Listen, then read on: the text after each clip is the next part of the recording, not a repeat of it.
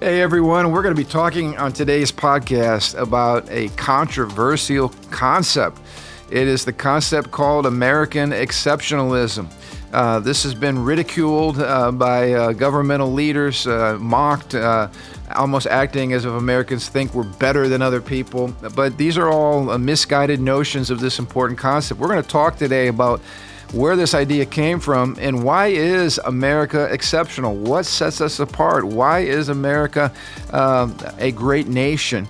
And what has led to that greatness? Again, it's nothing in and of ourselves. It's really part of an amazing creed that we have. Uh, and we're going to talk about that in the podcast today. So you won't want to miss this. We look forward to joining you.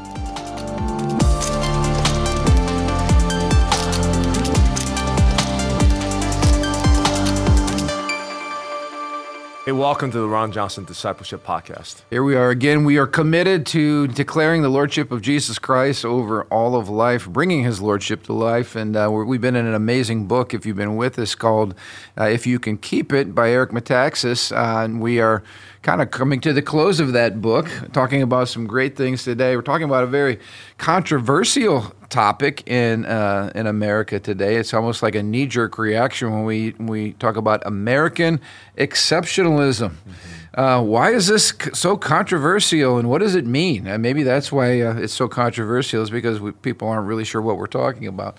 No, I, when you first hear that, a lot of people interpret that as elitism, right? Right. We're naturally because we're born in America, we are just better than everyone else. You know, the the whole book, Ugly Americans. You know, we think we're better. We think we're. I mean, yeah. that's that's the mindset that people get of what that definition is. But we want to clarify that today. Absolutely, because it's really not anything about being an elitist. It's really an understanding of of what makes America different from other nations. There's nothing prideful about that. It's just looking at the data. And in fact, I, uh, Metaxas points out that it was Alexis de Tocqueville, a Frenchman, who first coined this word about America. A French guy, huh? A French guy. Yeah, French guy. so this was so, not a bunch of snooty Americans. It's a bunch of snooty French.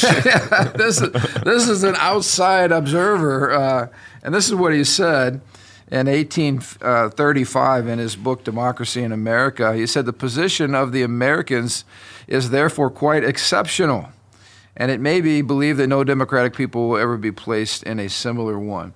So. Um, again, you know what? What was he referring to? What? Why was America so exceptional? and why is it that today I remember even uh, hearing when President Obama was was uh, in office, he made the comment that you know, well, America is exceptional to Americans, just in the same way that Germany is exceptional to Germans. In other words, he he uh, likened it just to a sense, as you said, of almost like a national pride. Um, but that's really not what we're talking about. And so um, Metaxas kind of nails nails down the fact, first of all, that America is unique, and we chat about this because we're founded on not ethnicity or blood or race, but we're founded on a creed. Talk about that a little bit. What what why does that make America exceptional? Yeah, and this this is the point which I was never taught this in, in, in school. I've, I've never even heard of this concept earlier in my years. And once I heard it, I'm like, wow, why are they not talking about this everywhere? Is that every other nations in the world was created out of conquest, right? Some some king right. or some emperor took over some territory and claim it as their land, or it was forged out of like tribalism, or they have the same uh, race or the same background, same right. culture, you know. So they they kind of formed together out of that those type of connections. Whereas America instead was founded on a similar principle. Says we all agree with this principle, this document, this this this agreement, this covenant, right? And that's ex- that's so different from the origins of so many other nations. Right, and one of those, you know, the creed is a, multitude of ideas, but one of those ideas comes from the Bible. All men are created equal. A radical, a radical idea again, that was found nowhere on planet Earth when the founders uh, put that into the Constitution. Uh, you know, he, uh, even the Brit- Brits would have been saying, "What? All men are not created equal. We have the ruling class, we have right. the aristocracy, we right. got the peasants. Uh, uh, of course, all men are not created equal." But that was an idea again that came from the Bible. Uh, another idea that that uh, Metaxas talks about is the fact that government exists only by the consent of the governed. In other words, we are the government. That was a crazy idea that makes America exceptional. Go- the government officials are, are uh, public servants. Right. And accountable to the people. Yep. Uh, again, that, that's ex- exceptional about us. I like this too. He says, um, We do not give preference as Americans based on one's family, one's race, or beliefs. We are a merit based society where people of, from every background can rise as they please. And he highlights the fact that America is, is literally full of rags to riches stories. And we see this, you know. We are, we are a melting pot of, of people from all different countries. And what I love to see is you can have a first generation family that maybe left a country fleeing for their lives. Uh, you know, even in your own testimony and story, uh, coming to America as a last hope of freedom. And sometimes these folks start out with very little or next to nothing, and in a matter of generations, they're very wealthy. They own their own businesses. Uh, they they've been very very successful, and certainly by the standards of where they came from. They are wealthy. Yeah, Um, absolutely. and, and and I love that about America, the rags to riches kind of stories that you don't seem to hear about in other countries where there's just not opportunity.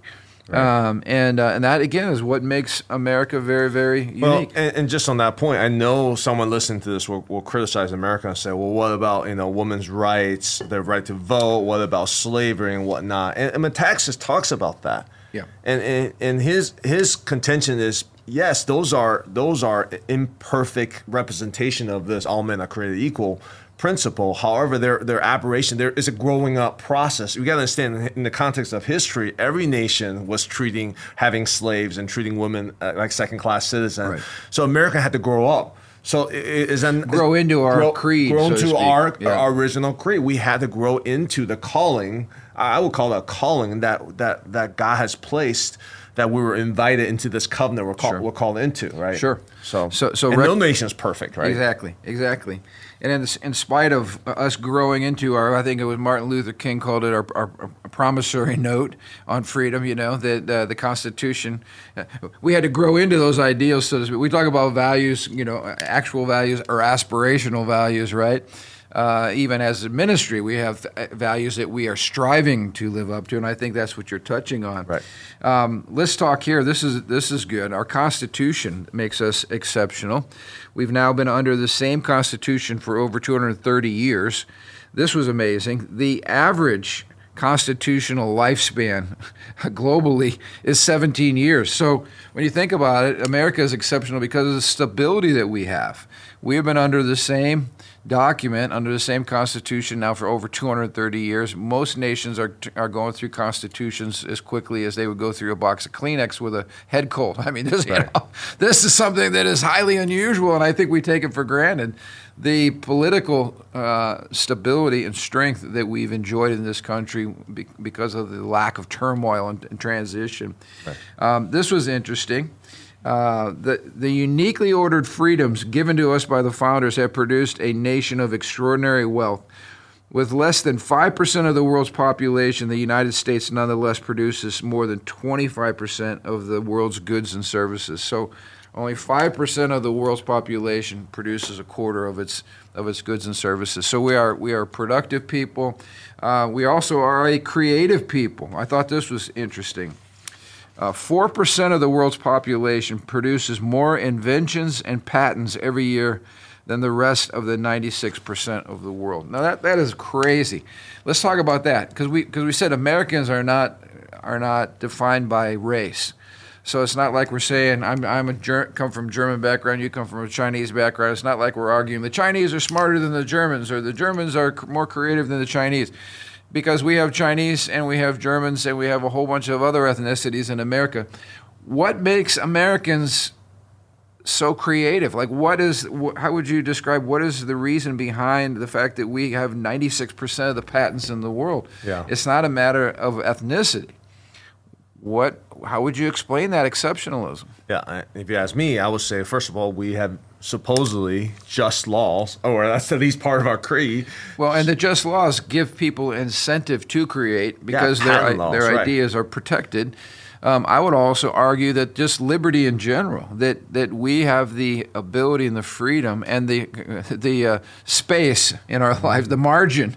Uh, to spend time thinking and dreaming and creating, uh, no matter who you are, based upon our wealth, our freedom, our, our liberties, our, you know, all those things contribute to an environment where creativity flourishes. creativity should be incentivized and Yep. not and not uh, not uh, squished, right? Creativity should have created by margin, and and that's from efficiency. So you need a system of- of efficiency.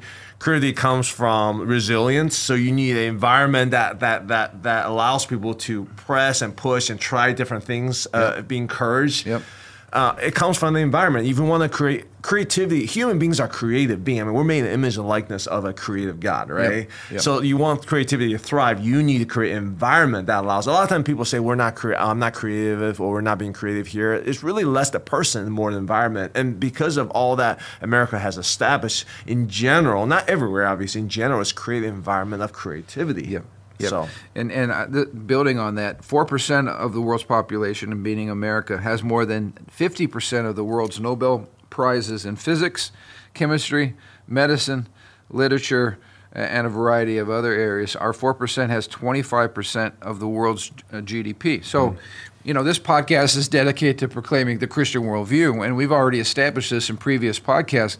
If you don't operate from a God centered uh, world, a God created world, there's no basis for chemistry and physics and some of these other hard sciences because you have a random, chaotic, evolving, you know, chance driven world that uh, would give you no reason to explore any of those things. So, again, you talked about the word environment. I think it's a key word. We have the, the Christian worldview and the ideas found in the scriptures have created an intellectual environment which really uh, uh, encourages, incentivizes human creativity. And with that creativity comes wealth, uh, ideas, uh, uh, patents, uh, uh, breakthroughs, uh, technology, all of these things bring about wealth with them because they serve people and people want to buy the products or, or take advantage of the uh, breakthrough and, and everybody's blessed. And, and there's a monetary value to that, which has caused America to be blessed and prosperous. prosperous. Yeah, absolutely. So this is huge. Finally, uh, he says, uh, American excep- is exceptional in that it values the individual over the state, and that all are subject to the impartial rule of law. We hold our leaders accountable to the same laws every American must follow. Now it's funny that we're talking about this because while that is absolutely true, it makes us exceptional.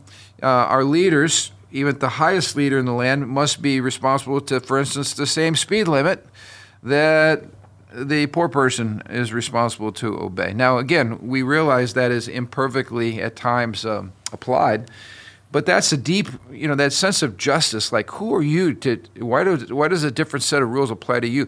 This is a strong American, uh, uh, exceptional, you know, moment here because we're like, wait a minute, we have it so deeply ingrained in us that we all play by the same rules. That when we find a two-tiered system of justice like we're experiencing now in America in so many areas, Americans are outraged by that. And we're, and we're saying, will anybody be held accountable? Absolutely. But that's not the way most of the world lives.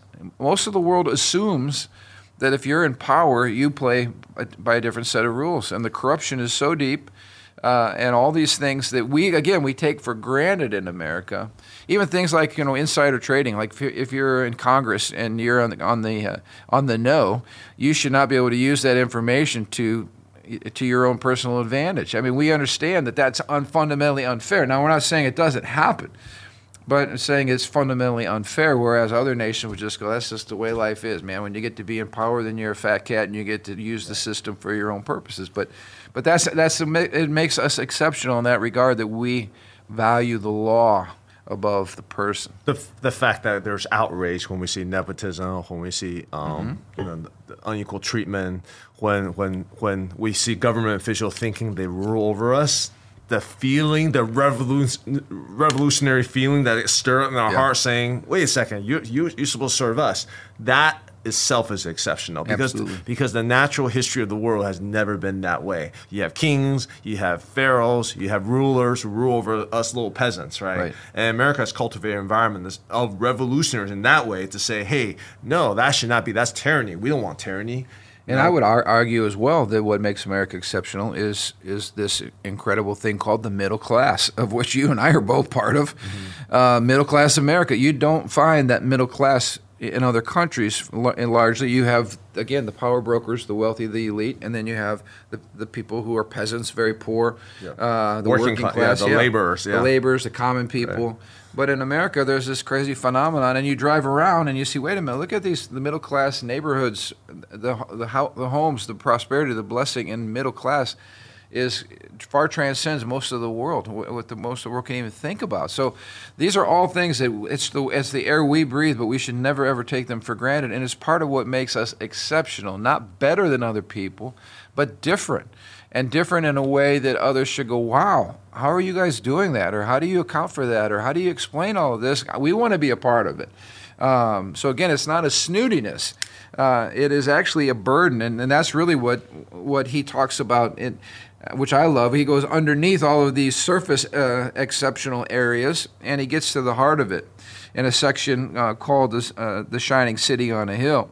He said, um, but while all these things may be listed to explain why America is exceptional, they don't really get to the heart of the matter.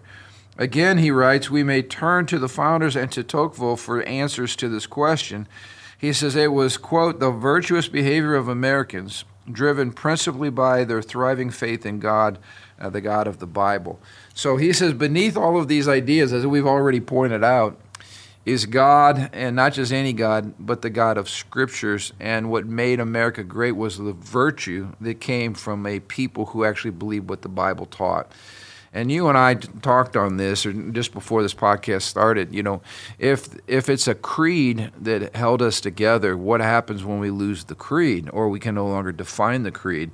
And I think we would argue that much of this creed is rooted in a biblical understanding of the world, which is being rejected by many, many Americans right now. And so the, the, the foundation of the creed start uh, if that's taken away, the creed kind of starts dissolving in your in your hands, and you're like trying to hold on to sand.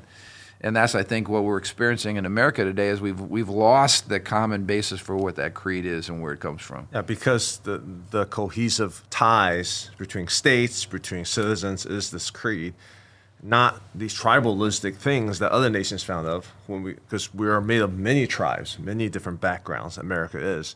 So when you lose the creed, you you have no other ties, yeah. and I think that's one, one reason why America is so divisive today. Yeah, we have so many different different creeds. Absolutely.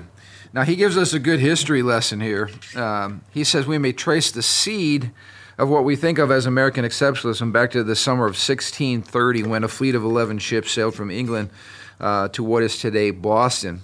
The fleet's flagship, the Arbella, uh, was uh, carrying a and a very important person, a man by the name of John Winthrop, who was going to be the governor of this new Massachusetts Bay colony. Of course, Winthrop was a godly man, and uh, over the course of that journey, uh, he delivered a now famous sermon called "The Model of Christian Charity."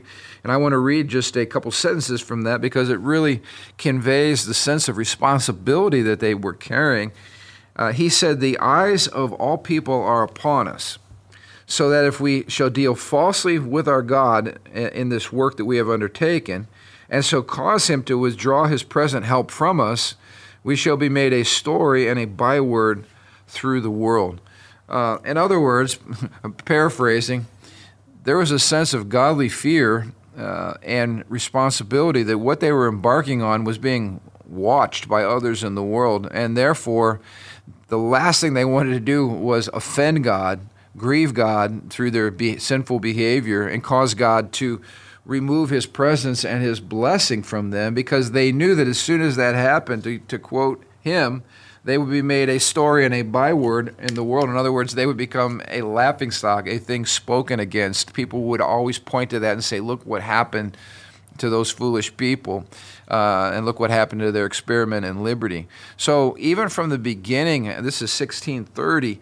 Um, there was a sense that, that we have a responsibility as God's people to obey God and to be a shining light. In other words, our freedom and the, and the liberty which they were pursuing was not just for themselves, it was for other people. And Metaxas says this is really uh, something radical about the American um, creed that our freedom is not just leave me alone so I can live my selfish life and do whatever I want and be blessed and prosperous and all this. The, the, the creed was no, no.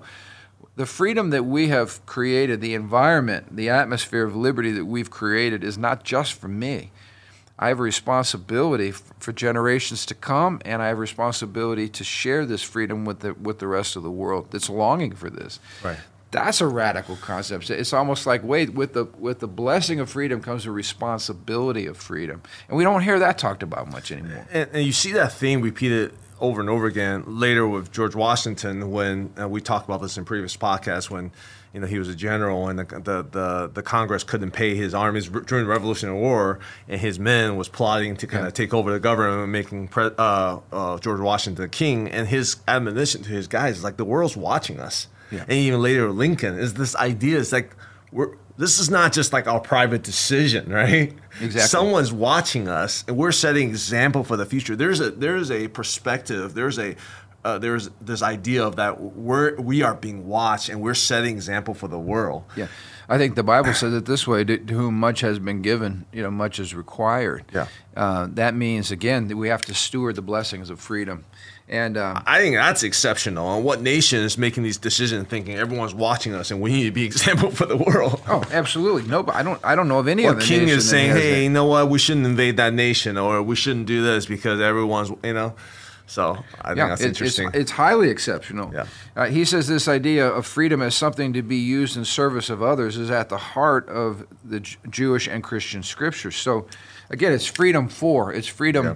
It's freedom meaning, okay, I have been blessed or I've been given resources. It's not just for me. How can I take this blessing and be a blessing? It goes all the way back to, the, to that Abrahamic uh, promise from God that Abraham, I am blessing you to be a blessing to the nation. So, with this understanding of the gospel came this incredible sense that number one, God is watching, others are watching. We are to be a city set on a hill that others come to for light, for blessing, for insight, uh, for help. And that is a, dis- a distinctly Christian idea. So, he goes on, he says, far from being a selfish idea, it is the idea of living for others, of showing them a new way of living that was at the heart of America, and that this was actually a great burden uh, that we shared as, Amer- as Americans. Um, and I, I thought it was interesting because I remember it was. Um, yeah, they called it the Obama Apology Tour. Remember that when he took over? It it was weird to me because instead of embracing the fact that America is the world leader, right, and that as the world leader, there is a burden that comes with that. Like we're we're going to help other weaker nations when they're attacked, uh, uh, or we're going to help nations when they they need financial support or aid. Um, we're we're we're the world leader. That was something again that we understood as Americans as part of our exceptionalism. But I remember at that time him going around and apologizing and almost trying to deflate America, almost trying to put America on the level of just everybody else in terms of um, of uh, we're just you know part of the global team here. Instead of uh, this idea that uh, that we are a nation, a separate nation, that we need to care for our nation, we need to protect our nation, and then we need to responsibly care for the other nation of the world. It's like no, no, no, we don't want to do that anymore. We just want to be one of the globalists, you know, one of the guys. It really, to me, re- represented a fundamental shift in what I had been like the Ronald Reagan days, for instance, when he spoke strongly about America, about America's sovereignty, and about about America being the last bastion of freedom. Uh, and how we needed to protect that. It, it was just different language. It was a different understanding, and I, I picked up on it. It was like, wow, this is a this is a whole different approach to the creed uh, that we talked about. Um, but I think it's because we were drifting away from that Christian worldview. Um, this was interesting as well. Uh, he says that uh, this American exceptionalism means that we, and this was part of the the uh, poetry on on the Statue of Liberty. Give me your tired, your poor, your huddled masses yearning to breathe free, the wretched refuse of your teeming shore. Send these, the homeless, tempest tossed to me. I lift my lamp beside the golden door. This is part of the poetry again that's on the Statue of Liberty, and it was a reminder that America stood as that place where we were welcoming immigrants. And I think uh, Metaxas brought out a good point. He says nobody in America argues that there's not, that we're not a nation of immigrants and that there's value in this beautiful melting pot. What we're arguing about is is that process. but nobody is arguing about the fact that we have always opened our shores to the world's oppressed uh, and to those fleeing for their lives or for liberty. Um, and that's part again of the burden that, that is America. I can't think of an iconic symbol that more powerfully describes American exceptionalism than the Statue of Liberty. Yeah. You know, come, we want to help, and we can help you. Um, and so he says the whole idea that we care, uh, that we help when there are tragedies. Americans are the first to line up with support, boots on the ground, financial support. Um, he says America, uh, you know, th- this is un- indisputable. America is the most generous nation on the planet. We even send resources to help build the countries that we have had to fight wars against, to help get the people back on their feet and to help get their, uh, their nation moving forward again. Um, we even export our ideas about freedom around the world. We've tried to say, hey, you know, our way is the best way, and we've been we've been uh, unashamed about that because it's produced the best fruit. And of course, it was rooted in biblical ideas. We, we've tried to be that shining city on a hill.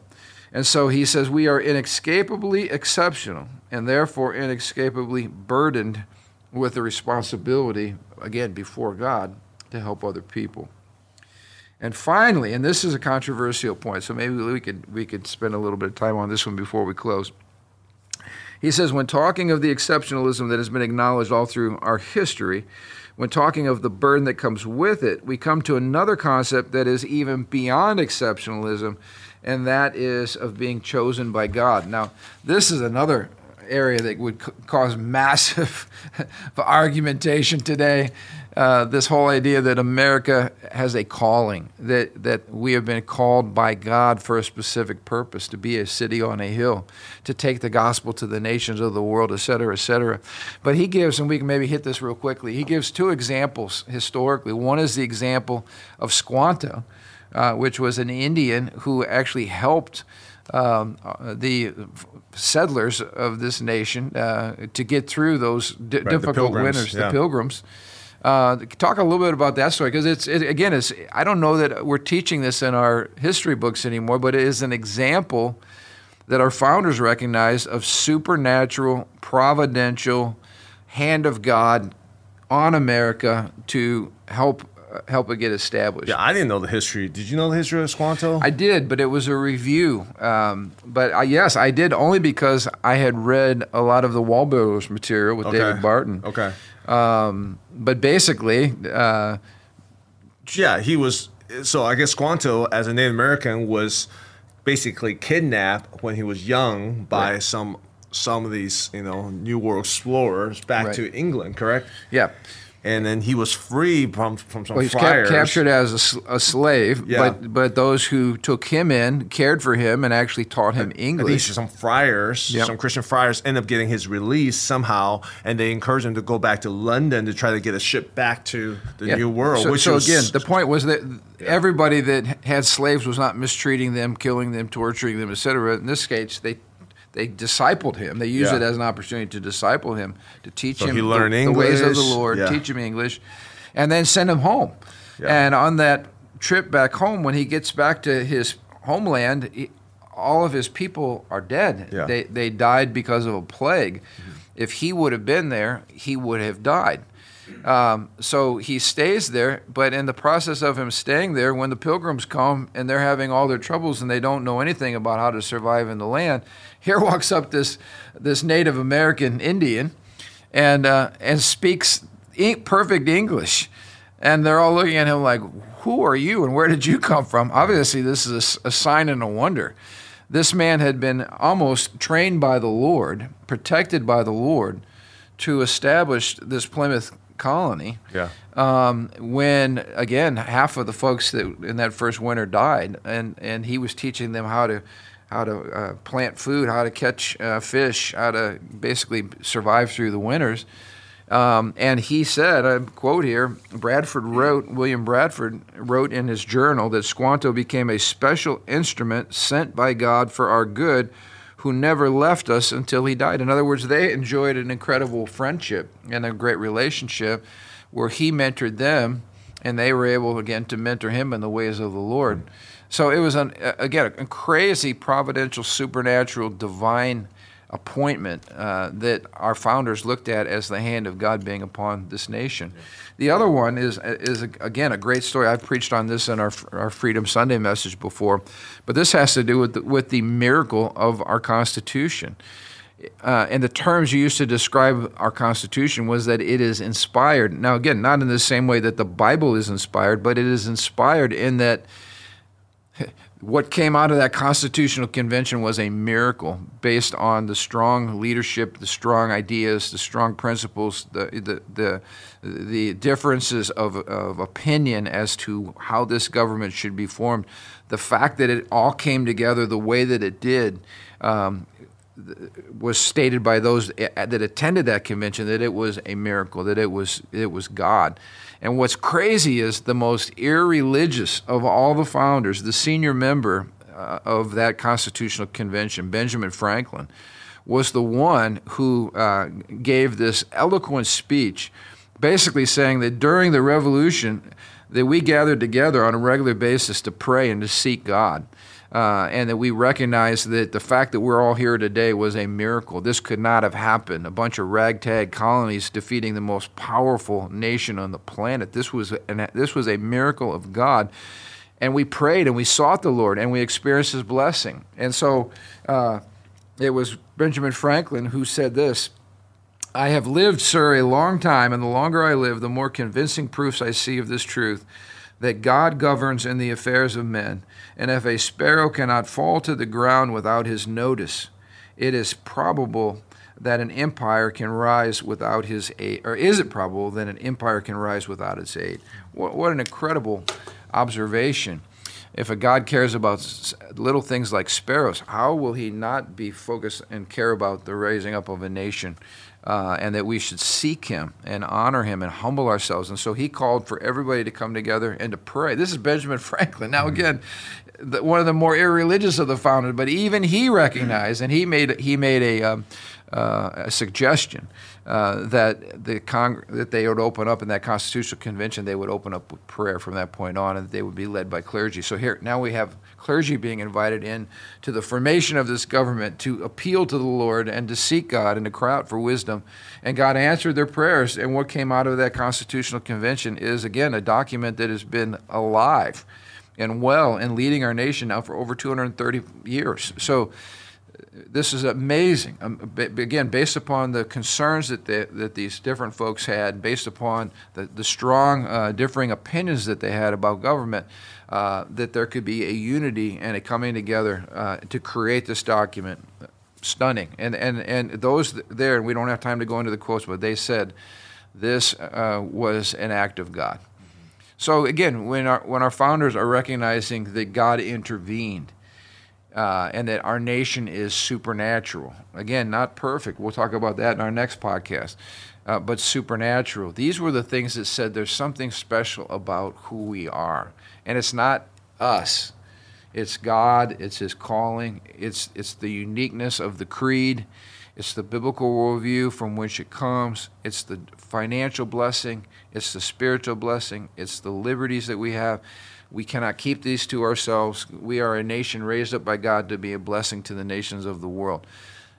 That you know, not that many years ago, that would have all been amen in the halls of Congress. Uh, we we've lost it. Now I think what I just said would be ridiculed and mocked, uh, and would be a minority opinion. But that's not the opinion of those who founded this nation. And and I think when we take out the supernatural elements, when, when we when we mock our founders or we look for their imperfections instead of realizing they were they were just men, right, fallen men. Um, when we when we try to minimize those stories of the supernatural because we don't believe in God any longer, we really gut the creed, and and we gut American exceptionalism. And I think we have, you know, maybe that's why we're here doing this podcast. Hey, we've got to be the ones trumpeting these truths because they're not hearing them right now in our public schools uh, in our history lessons, uh, lessons about the Constitutional Convention or any of these things. There's just nowhere to be found. Uh, and so we've got to we've got to return to the supernatural dimension uh, of the founding of this country. So anyway, we hope that has been helpful to you. We we are an exceptional people. We which kind of leads us to where we're going to go in our next podcast.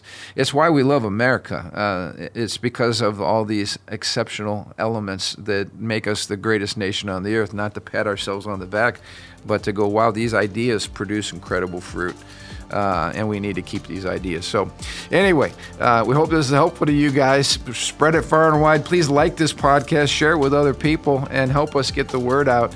I will look forward to being with you all next week.